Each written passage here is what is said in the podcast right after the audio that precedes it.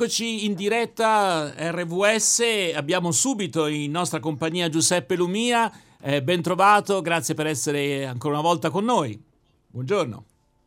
Buongiorno, buongiorno. buongiorno. Allora, abbiamo già detto Giuseppe Lumia, grande esperienza eh, di politico, è stato deputato, senatore della Repubblica e ha, è stato anche eh, presidente della commissione parlamentare antimafia, anche di questo forse ce la, se ce la faremo qualche riflessione sui pensieri che sono emersi in questi giorni di Matteo Messina Denaro.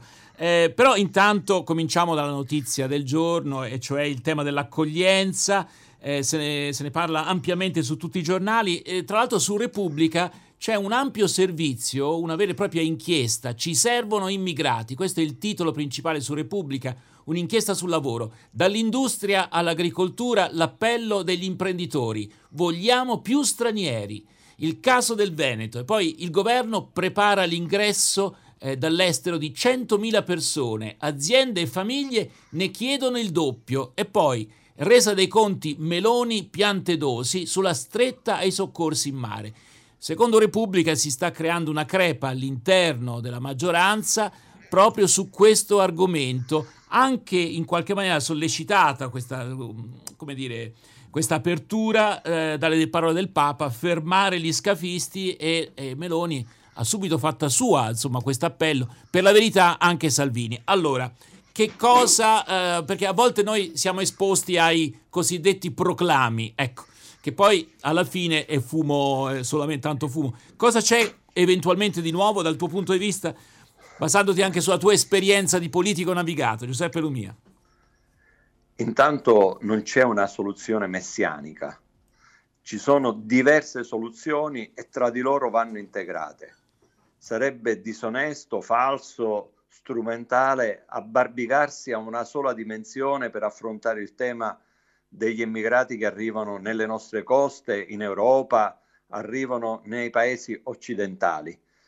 La prima questione però preliminare che bisogna sciogliere, su cui bisogna essere chiari, onesti con se stessi, che ha un profilo etico, morale di primordine, a mare bisogna soccorrere. A questo dato non si può sfuggire. Da qui non ci si può distaccare, su questo non si può usare la logica della strumentalità politica. A mare il soccorso è la prima cosa che bisogna fare, è un dovere insopprimibile. Quando c'è un barcone a mare, la prima preoccupazione che bisogna fare è la sicurezza delle persone che stanno a bordo, da qualunque parte provengono, chiunque esse siano. Ecco perché su questo dato che oggi divide il centrodestra dal centrosinistra, l'opinione pubblica, le correnti di pensiero, bisogna ecco, chiarirlo, condividerlo e da lì poi partire su un'idea integrata che ha tre profili questa idea ah, Prima di eh, continuare semplicemente segnalo sì. un articolo su Repubblica ma credo che l'argomento sia affrontato anche sugli altri giornali. Adesso finiscono sotto accusa anche i ritardi nei soccorsi a terra tra virgolette, persi 30 minuti decisivi, dunque non solamente i soccorsi in mare, ma persino quelli a terra, una volta che era chiaro quello che era avvenuto, insomma, eh, ci sono delle indagini in corso e insomma, eh, vabbè, scusami. Già lunedì, nella intervista che abbiamo fatto lunedì scorso, sì. uh, subito, uh, in base alla mia esperienza, avevo detto che era fallito tutto, che c'erano delle responsabilità gravissime, invocavo appunto un Parlamento serio, con la schiena dritta, in grado di eh, appurare quello che realmente era successo ed individuare le responsabilità. Abbiamo fatto flop su tutto, a mare e a terra. Abbiamo fatto flop sia sul versante dell'umanità, sia versante anche della sicurezza del paese, perché appunto a terra non c'era nessuno che li mm. aspettasse, Adesso... anche da un punto di vista loro, mm. da un punto di vista che io non condivido, di tipo ecco, di polizia. Mm-hmm. Certo, certo, ora c'è questa via Crucis, c'è stata una manifestazione della gente del posto no? che come dire, è, una, è stata una manifestazione dolente e si legge anche che comunque c'è anche una possibile denuncia, forse verrà realizzata dai familiari delle vittime nei confronti dello Stato italiano. Claudio. C'è anche un sondaggio della Ghisleri per cui eh, due italiani su tre eh, sono veramente amareggiatissimi da questa vicenda. Ecco, quindi in qualche maniera eh, anche politicamente non rende a fare la faccia feroce, insomma. È sbagliato, è sbagliato, però appunto sottolineo che è sbagliato da un punto di vista etico. La prima cosa su certo, cui giusto. bisogna mettersi d'accordo è su questo, sgombrato il campo da questa dimensione, allora sì che l'approccio integrato può diventare una via unitaria su cui tutti misurarsi e la via integrata a tre livelli. Bisogna smetterla quando si è all'opposizione attaccare all'Europa, quando si è al governo invocare l'Europa. L'Europa così com'è non è in grado di aiutare né un governo di maggioranza a centrodestra né domani un governo a maggioranza di centrosinistra. L'Europa dei governi sono i primi a rifiutare la condivisione dell'accoglienza. I governi più sovranisti e più populisti sono i peggior nemici dell'accoglienza condivisa. Quindi bisogna rendere il tema dell'immigrazione, come altri temi, temi federali su cui c'è una sovranità piena e diretta dell'Europa e se un paese non rispetta gli accordi è fuori dall'Europa.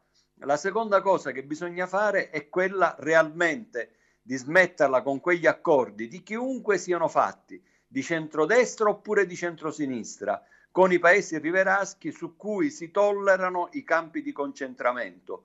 Lì bisogna invece andare con una forza internazionale chiedere prima all'ONU, se non lo fa l'ONU, l'Europa, se non lo fa l'Europa, direttamente l'Italia, per liberare quegli immigrati dalla violenza continua, perpetua, umiliante, distruttiva, fatta alle donne, ai bambini, agli uomini.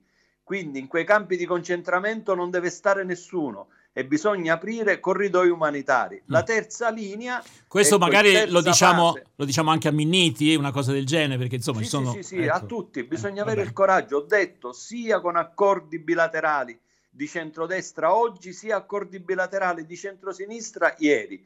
E quindi bisogna avere poi ecco, il coraggio di affrontare la governance di questa maledetta ma inevitabile fase che è quella di una globalizzazione senza regole, senza progettualità, senza sviluppo sostenibile socialmente e ambientalmente. Quindi bisogna avere il coraggio di dire che il mondo così produce guerre, mhm. disuguaglianze, immigrazione, ecco, distruzione eh, dell'ambiente. Eh, Giuseppe Lumia, eh, quello che eh, sembra che il governo stia elaborando e qui leggo su Repubblica, dunque un giornale che non è, come dire, noto per le simpatie nei confronti del governo. Ecco. Il governo prepara l'ingresso dall'estero di 100.000 persone, aziende e famiglie ne chiedono il doppio.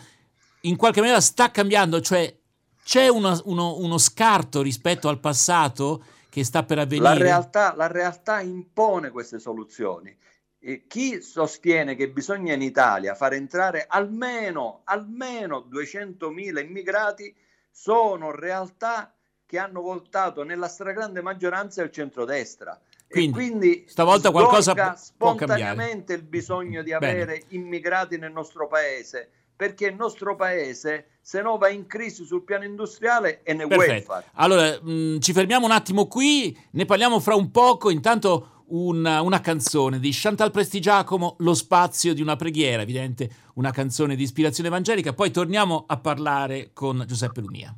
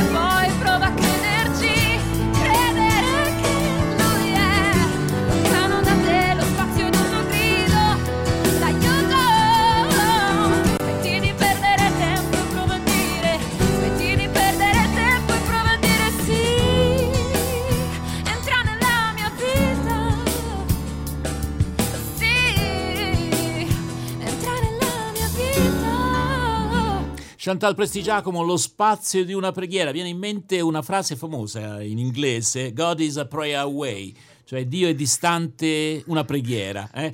Ehm, beh, l'aspetto religioso, l'appello del Papa, questa volta sembra aver avuto una risonanza anche nella coscienza dell'opinione pubblica e della classe politica superiore a quello che normalmente noi ravvisiamo. Non lo so, ecco, questa è l'impressione che io ho avuto e mi chiedo anche come mai, perché tante volte purtroppo la Chiesa, le Chiese si sono espresse nella totale indifferenza. Qui invece è cambiato qualcosa anche nella ricezione delle parole del Papa. Non so, eh, Giuseppe Lumia, però prima Claudio voleva sì, aggiungere sì, qualcosa sì, su questo. Lei, è il mm. fatto che è arrivata questa richiesta, come diceva Giuseppe, dal nord, quindi da un nord che ha votato quasi sicuramente o Lega o Fratelli d'Italia. Quindi è di, la congiunzione di queste due cose, l'appello... Ok, allora sentiamo...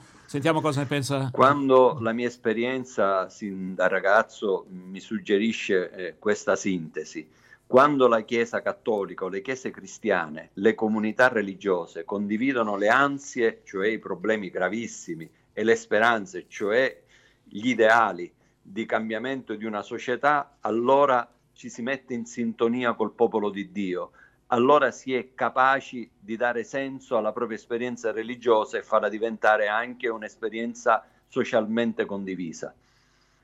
È chiaro.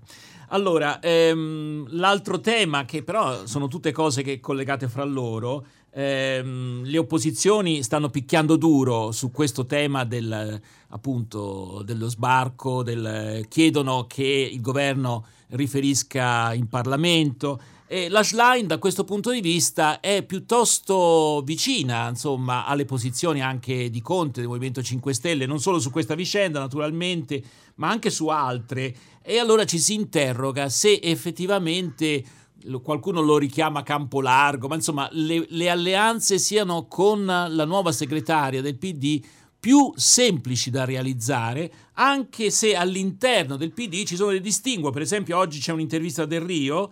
Ehm, il PD parli a tutti, attenzione alla famiglia. Ecco, quindi come dire, eh, insomma, sì, vabbè, però ecco, ehm, una prospettiva di Giuseppe Lumia è arrivata una onda d'urto straordinaria, bisogna dirlo, riconoscerlo e bisogna a, a guardare a questa onda d'urto che la Schlein sul PD, sul centro-sinistra, ma anche sull'intera politica con uno sguardo oh, libero da pregiudizi e quindi con uno sguardo interessato perché la politica in crisi, la politica ha un difetto la, di motivazione, di progettualità, di passione, tant'è vero che vanno a votare ormai pochissime persone.